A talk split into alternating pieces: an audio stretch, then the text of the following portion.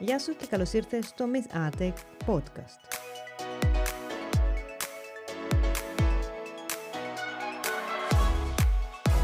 Καλησπέρα, καλησπέρα ή καλημέρα για όσους ακούτε το podcast πρωί.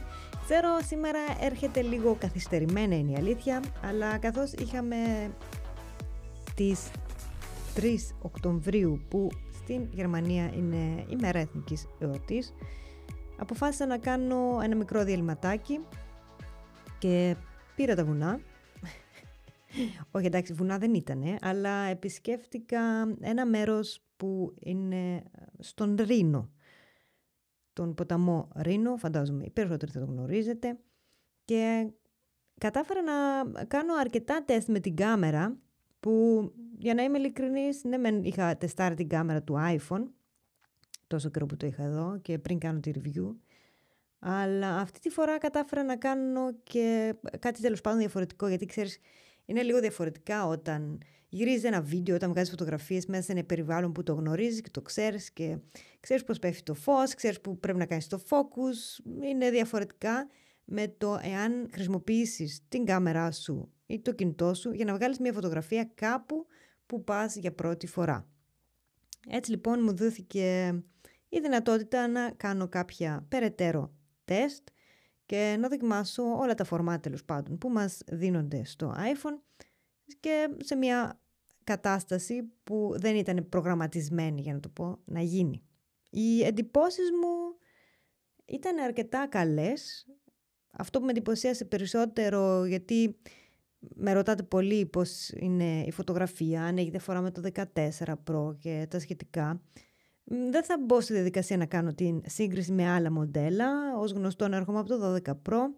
Η διαφορά ναι, είναι αρκετά καλή ανάμεσα στα δύο κινητά, αλλά όπως είπα δεν θέλω να μπω στη διαδικασία να συγκρίνω τώρα κάποια άλλη συσκευή με το 15 Pro. Θα μιλήσω ξεκάθαρα για το 15 Pro.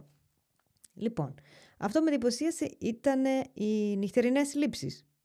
Δεν περίμενα να έχει τόσο καλή ανάλυση και τα χρώματα να βγαίνουν αρκετά καλά. Φυσικά σε μερικά τράβηξα σε Apple Pro RAW format και σε μερικά άλλα με το Hive format, Hive Max format και έμεινα αρκετά εντυπωσιασμένη.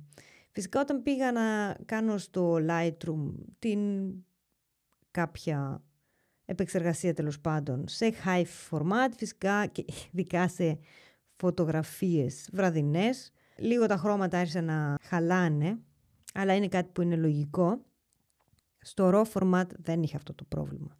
Όπως είπα, γενικώς εντυπωσιασμένη, δεν πρέπει να τόσο καλά αποτελέσματα. Φυσικά, εξακολουθούμε να μιλάμε για μια κάμερα ενός κινητού.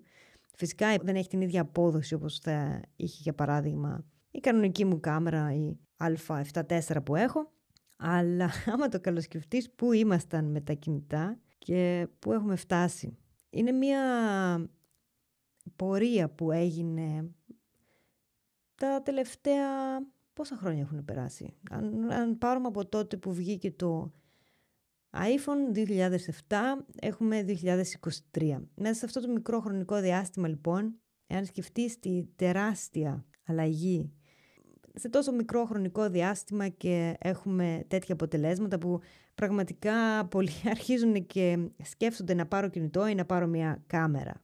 Μου το έχουν ξαναρωτήσει και για προηγούμενα iPhone αλλά όπως φαντάζομαι όσο περνά τα χρόνια και όσο πιο καλές γίνονται οι κάμερες στα κινητά, αυτή θα είναι μια πορεία που θα την δέχομαι αρκετά συχνά. Έτσι λοιπόν να απαντήσω και στο συγκεκριμένο ερώτημα.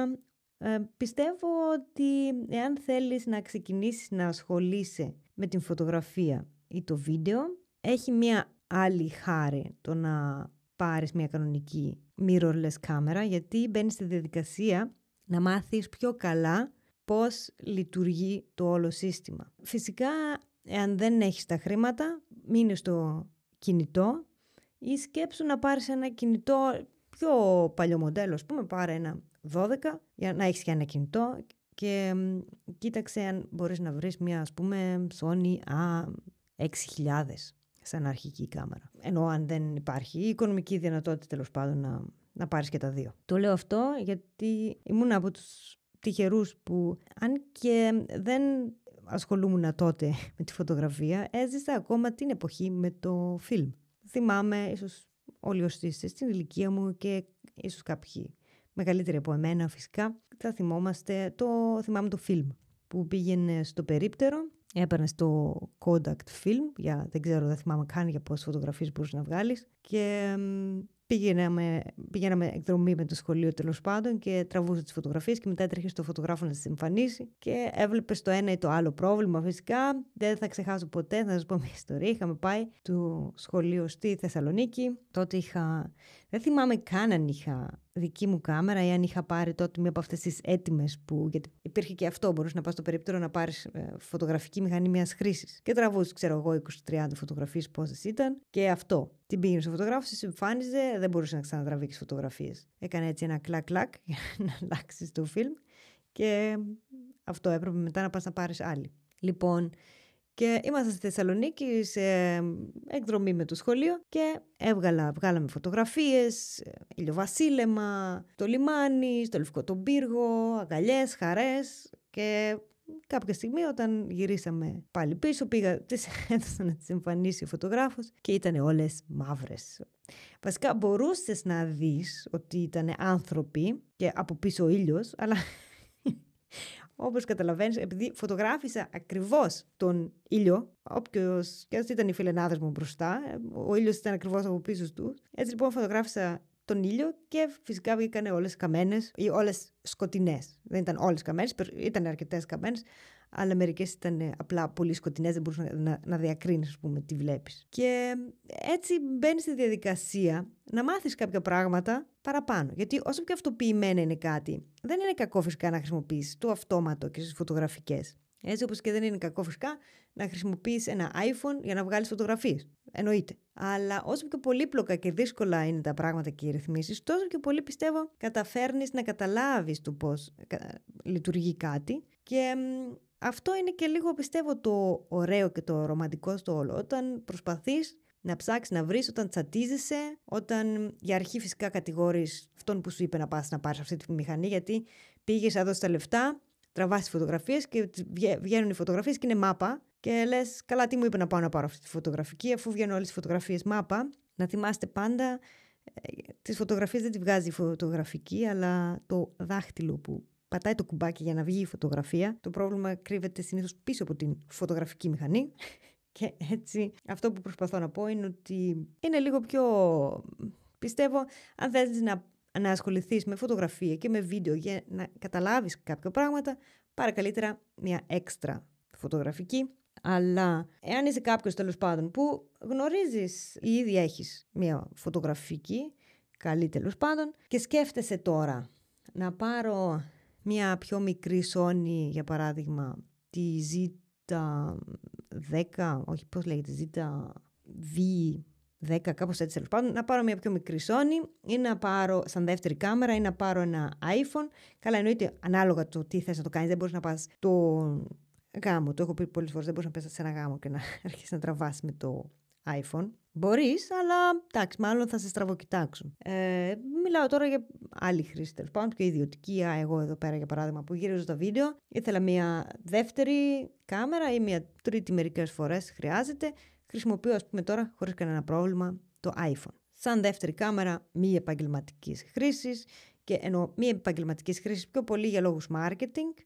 Έτσι ε, είναι πολύ καλή. Πολύ καλή κάμερα, πολύ καλή ε, η ανάλυση, οι φωτογραφίες που βγαίνουν σε raw format έχουν αρκετές πληροφορίες ώστε να μπορέσεις μετά να τις επεξεργαστείς και γενικώς με την φωτογραφία του συγκεκριμένου κινητού είμαι ευχαριστημένη. Τώρα με κάτι άλλο που είμαι ευχαριστημένη δυστυχώς δεν είχα καταφέρει να κάνω το τεστ πριν βγάλω τη review. Μετά μου ήρθε η ιδέα Βασικά, για να είμαι ειλικρινής, δεν μου ήρθε μετά η ιδέα. Μετά είδα έναν τυπά που το έκανε, έναν άλλον YouTuber που το έκανε και το δοκίμασα κι εγώ. Είναι ότι μπορείς να χρησιμοποιήσεις SSD δίσκο εξωτερικά και κυρίως εάν θέλεις να γράψεις σε Apple Pro Lossless. Οπα, συγγνώμη, μπερδέψαμε τους όρους, μπερδέψαμε τους όρους. Σε Apple Pro Res 4K 60 frames per second. Μπορείς να γράψεις σε εξωτερικό SSD και ευτυχώς δηλαδή γιατί μιλάμε για αρχαία τεράστια έτσι. Και επίσης ε, μπορείς να γράψεις και σε SD κάρτα. Δηλαδή αυτές τις κάρτες που παίρνουν οι κάμερες σε μια τέτοια κάρτα μπορείς να γράψεις κανονικά και το log format τέλος πάντων από το iPhone. Τώρα έκανα τη δοκιμή φυσικά, χρησιμοποίησα την Sony TAF V60 που έχω, γιατί δύο τέτοιες κάρτες έχω τόσο πάνω για τη, για τη Sony και μ, χρησιμοποίησα έναν card reader που είχα, τον οποίο δεν τον πολύ εμπιστεύομαι για να είμαι ειλικρινής και ενώ μεν μου τα τράβηξε τα βίντεο, έβγαλα, τράβηξα δύο βιντεάκια, είχα τρελό frame dropping.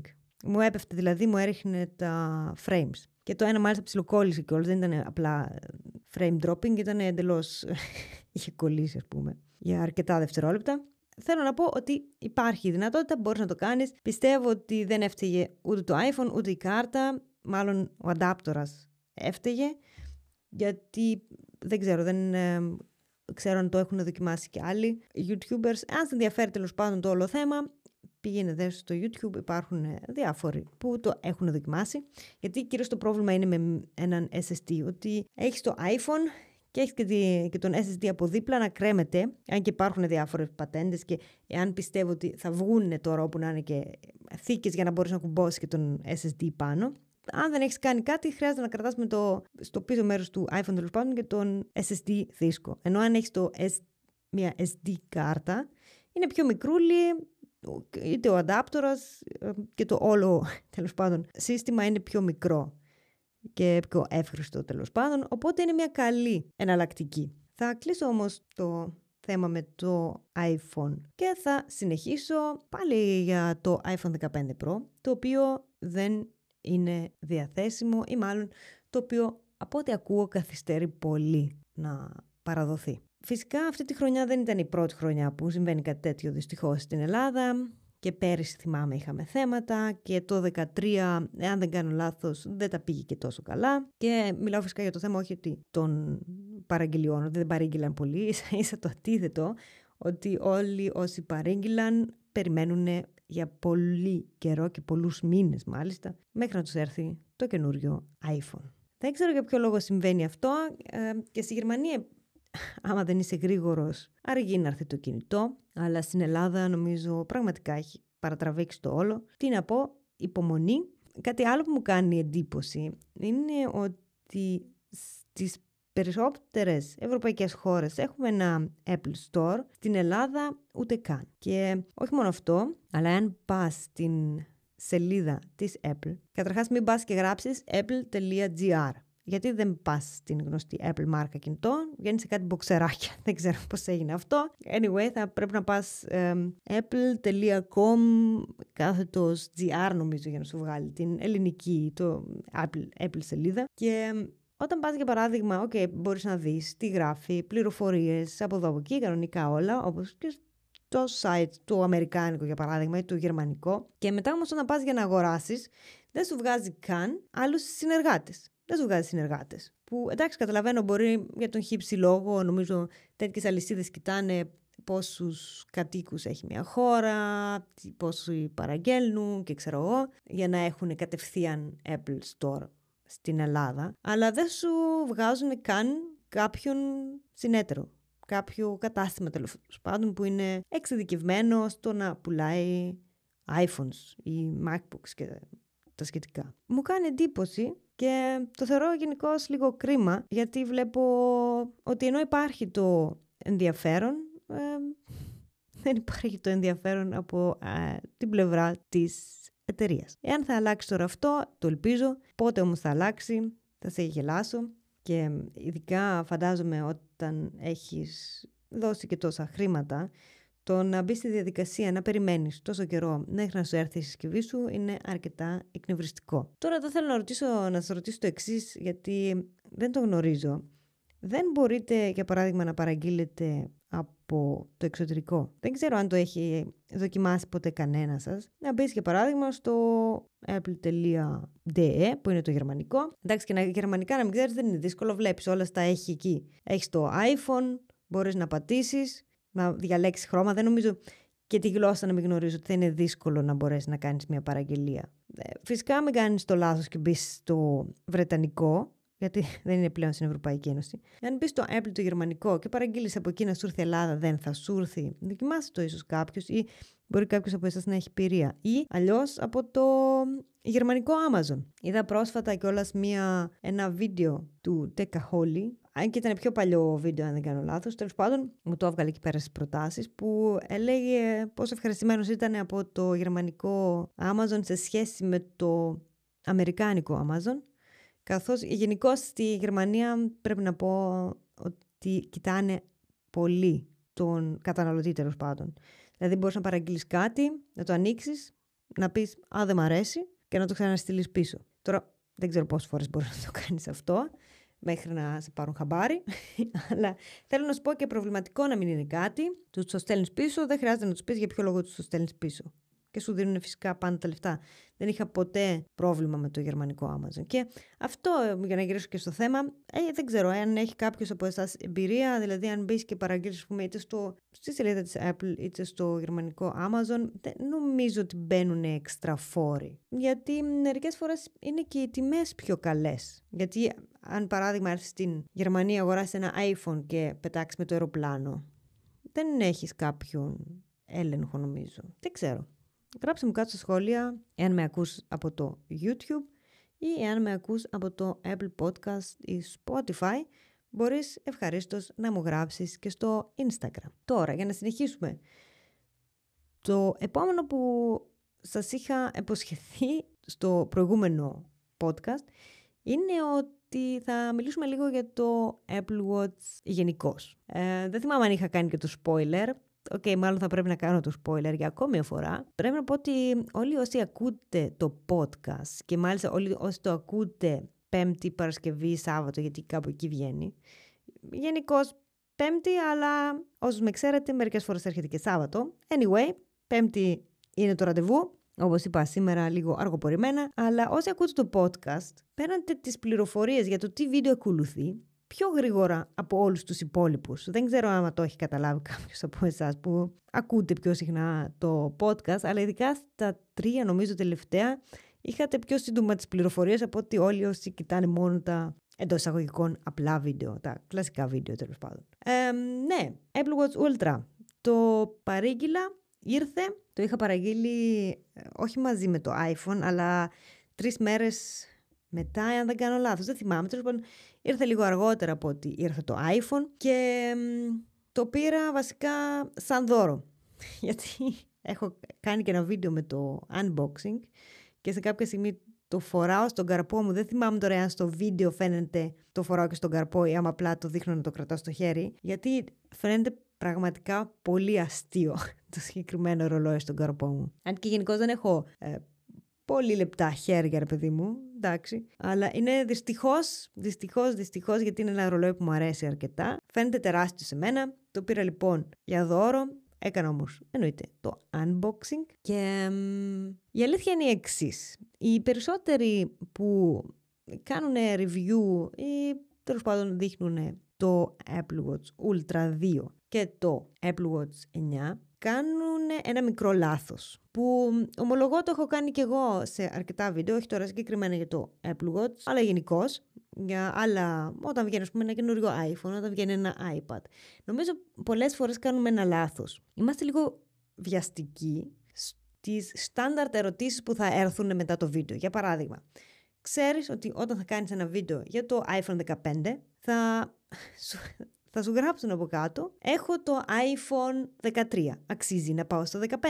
Έτσι λοιπόν μπαίνεις σε μια διαδικασία όταν κάνεις το βίντεο ή όταν κάνεις το πλάνο για το τι να πεις στο βίντεο, τέλος πάντων, ο καθένας ανάλογα τώρα πώς κάνει τα βίντεο του. Μπαίνεις στη διαδικασία να πεις σίγουρα θα μου το ρωτήσουν αυτό. Άρα λοιπόν, ας πω και κάτι να το συγκρίνω με το προηγούμενο μοντέλο. Α κάνω μια σύγκριση αν αξίζει να κάνεις το update ε, συγγνώμη, το upgrade. Και έτσι το βρίσκω κάτι που το κάνουμε, ναι μεν για να είμαστε γρήγοροι, να πριν αρχίσουν οι κλασικές τέλος πάντων ερωτήσεις. Από την άλλη όμως, είναι λίγο άδικο για το καινούργιο προϊόν. Γιατί υπάρχουν πολλοί YouTuber, άμα, άμα τους ακούσεις, κάθε καινούργιο iPhone που βγαίνει, σου λένε ναι ωραίο είναι αλλά μην το πάρεις. Φυσικά εδώ θέλω να πω ότι Δεν εννοώ κάθε φορά που κάποιος YouTuber κάνει ε, μια review για το καινούριο iPhone ή για το καινούριο MacBook και σου λέει είναι ωραίο πάρτο, ότι πρέπει να το πάρεις. Φυσικά ο άνθρωπος εννοεί, εάν χρειάζεσαι ένα τώρα, πάρτο.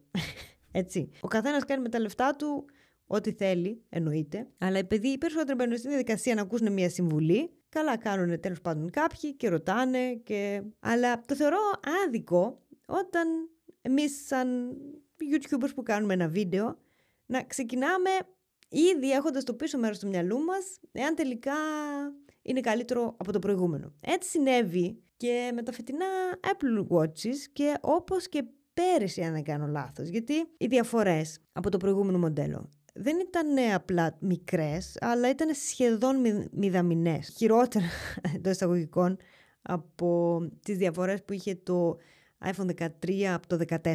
Λοιπόν, αλλά παρόλα αυτά, και πάλι άμα το καλοσκεφτείς, ναι μεν εντάξει δεν είχαμε έναν σένσορα που θα, και εγώ δεν ξέρω τι, θα κάνει φραπέ, αλλά δεν πάβει να είναι ένα ρολόι το οποίο είναι καλό για όσους ψάχνουν να βρούνε ένα τέτοιο είδους ρολόι τέλος πάντων. Και δυστυχώς οι περισσότεροι θα σου πούνε έλα μωρέ εντάξει μην το πάρεις. Τέλος πάντων ας φύγω από το θέμα της σύγκρισης του και το πώς οι YouTubers τέλος πάντων συγκρίνουν το ένα με το άλλο. Και επαναλαμβάνω, το έχω κάνει και εγώ σε αρκετά βίντεο και ίσως το κάνω και στο μέλλον, έτσι. Απλά θέλω να πω, είναι λίγο άδικο. Λοιπόν, όσον αφορά τώρα τα καινούργια Apple Watches. Όπως είπα, το Apple Watch Ultra 2 δεν το χρησιμοποιώ εγώ προσωπικά, αλλά αυτός που το πήρε σαν δώρο το χρησιμοποιεί καθημερινώς και κοιμάται κιόλας με το ρολόι. Και έτσι λοιπόν έχω και την ευκαιρία να δω πόσο καλύτερο είναι το ρολόι. Η αλήθεια είναι εξής. Έχουμε πάθει λίγο πλάκα. Εντάξει, μέχρι στιγμής δεν είχα το προηγούμενο Ultra. Αυτό είναι το πρώτο μας Ultra. Εγώ έχω ακόμη το 6. Αλλά είναι ήδη μια διαφορά όταν είσαι συνηθισμένος ότι πρέπει να, το, να φορτίζεις το ρολόι σου. Τι να πω. 7 η ώρα το φοράω, στις 6-7 το απόγευμα θα πρέπει να το φορτίσω και όταν ο άλλος έχει το ρολόι και ξεχνάει να το φορτίσει λες τι έγινε τώρα; Τρεις μέρες περίπου του κρατάει νομίζω χωρίς ενδιάμεση φόρτιση. Και όχι μόνο αυτό, αλλά το φοράει και για τη μέτρηση του ύπνου. Είμαστε εντυπωσιασμένοι τέλος πάντων από το ρολόι και ενώ γενικά δεν έχει πολλές αλλαγές από το Ultra το πρώτο, έχει κάποιες πάλι μικρές αλλαγές που πιστεύω ότι εάν θέλεις να πάρεις τώρα ένα Ultra, πάρε καλύτερα το 2. Γιατί έχει τον καινούριο επεξεργαστή που το κάνει σχετικά πιο γρήγορο. Και ξέρεις, όταν έχεις ένα καινούριο επεξεργαστή σε ένα κινητό, σε ένα Apple Watch, γενικώ σε ένα τέτοιο, σε μια τέτοια είδους συσκευή, είναι καλό όχι μόνο γιατί βλέπεις άμεσα μία διαφορά από το προηγούμενο, για παράδειγμα, μοντέλο. Είναι καλό γιατί βλέπεις το πόσο θα σου κρατήσει το συγκεκριμένο ρολόι. Για παράδειγμα, Apple Watch 3. Το είχα πάρει όταν είχε βγει νομίζω. Τη χρονιά που είχε βγει. Είχε βγει με το iPhone 7 ή με το iPhone 8, δεν θυμάμαι. Εν πάση περιπτώσει, το συγκεκριμένο ρολόι, πώς θα το να πω, 5-6 χρόνια το έχω. 7. Πλέον δεν παίρνει ούτε upgrades, αλλά εάν δεν ήταν το θέμα με τα updates, δουλεύει μια χαρά ακόμη. Το επόμενό μου, Apple Watch 6. Το έχω όταν είχε βγει το Apple Watch 6 πριν 3 χρόνια, το είχα πάρει μαζί αμέσως με το, ε, το κινητό, το 12 Pro, τέλος πάντων τότε. Ακόμα μια χαρά λειτουργεί, όλα τα updates τα παίρνει. Δηλαδή, εάν παραλείψω και το επόμενο, ας πούμε, δεν νομίζω ότι θα χάσω κάτι. Παρ' όλα αυτά, το 9 τώρα, το απλό το Apple Watch, έχει επίσης τον καινούριο, τον επεξεργαστή, που εάν για παράδειγμα τώρα το 3 και μου, μου κράτησε όλα αυτά τα χρόνια, το 9 θα σου κρατήσει εξίσου 6, 7, 8 χρόνια. Μέχρι να πει η Apple, ok, δεν κάνουμε πλέον updates. Ένα άλλο θετικό τώρα που έχουν τα δύο καινούργια Apple Watches είναι το εξής. Λογικά, αν και δεν είμαι πάντα καλή σε τέτοιου είδους προβλέψεις, αλλά πιστεύω ότι θα πάρουν για περισσότερο καιρό upgrade, ε, updates από ότι όλα τα υπόλοιπα μοντέλα, γιατί μέχρι και το Apple Watch 6 είχαμε κάθε χρόνο ένα καινούργιο επεξεργαστή. Έτσι λοιπόν, εάν τώρα σταμάτησε να παίρνει τα updates στο Apple Watch 3, του χρόνου θα σταματήσει να παίρνετε updates το 4, του παραχρόνου το 5 και μετά το 6, το 7 και το 8 έχουν τον ίδιο επεξεργαστή. Και όταν η Apple λέει δεν γίνονται updates από το τάδε iPhone ή από το τάδε Apple Watch, αυτό συμβαίνει γιατί τα συγκεκριμένα μηχανήματα έχουν ένα συγκεκριμένο επεξεργαστή. Άρα λοιπόν όταν η Apple πει δεν θα γίνονται updates στο Apple Watch 6, δεν θα κάνει updates στο 7 και στο 8. Επαναλαμβάνω, θεωρητικά μιλώντας, έτσι όπως ξέρουμε τα πράγματα μέχρι στιγμής. Εάν κάνει τώρα η Apple έναν ψεύτο περιορισμό, φυσικά δεν το γνωρίζω, αλλά μέχρι στιγμής ήταν έτσι που όλα τα updates είχαν να κάνουν με τον επεξεργαστή. Άρα λοιπόν, μέχρι να φτάσει να πει ξαφνικά τρία μοντέλα δεν θα παίρνουν updates, νομίζω θα αργήσει. Και έτσι φαντάζομαι τώρα εγώ ότι με, για αυτόν τον λόγο θα πάρει το 9 πολλά πιο πολλά updates από ότι όλα τα υπόλοιπα μοντέλα που είχαμε μέχρι στιγμής. Φυσικά δεν ξέρω τι θα γίνει. Συνήθως, ε, για να είμαι ειλικρινής, πέφτω και σε τέτοια πράγματα λίγο έξω για να το ομολογήσω. Αλλά πιστεύω ότι, όπως είπα, θα κρατήσει για αρκετά χρόνια σε αντίθεση με τα πρώτα Apple Watch που είχαμε. Τώρα κάτι άλλο, βέβαια πρέπει να πω έτσι ότι δεν δοκίμασα το 9, μόνο το Ultra 2 και ίσως επειδή είναι το πρώτο μου Ultra να είμαστε τόσο ξετρελαμένοι με το συγκεκριμένο ρολόι, δεν ξέρω.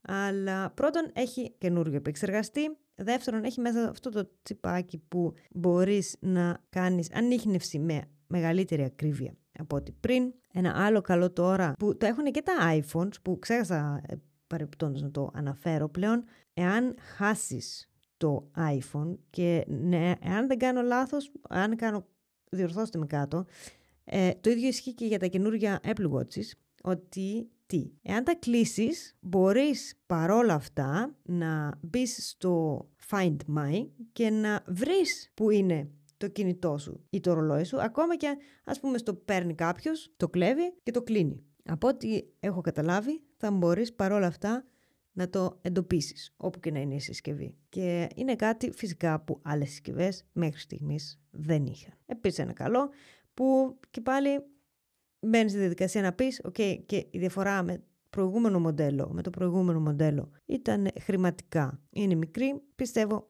ότι είναι καλύτερα να πας σε Ultra 2 εάν θέλεις να το πάρεις καινούριο, γιατί δεν μιλάω τώρα για μεταχειρισμένο, σου βρεις φυσικά μια πολύ καλή τιμή. Εάν θέλεις να το πάρεις καινούριο, πιστεύω πήγαινε κατευθείαν στο 9 ή πήγαινε στο Ultra 2.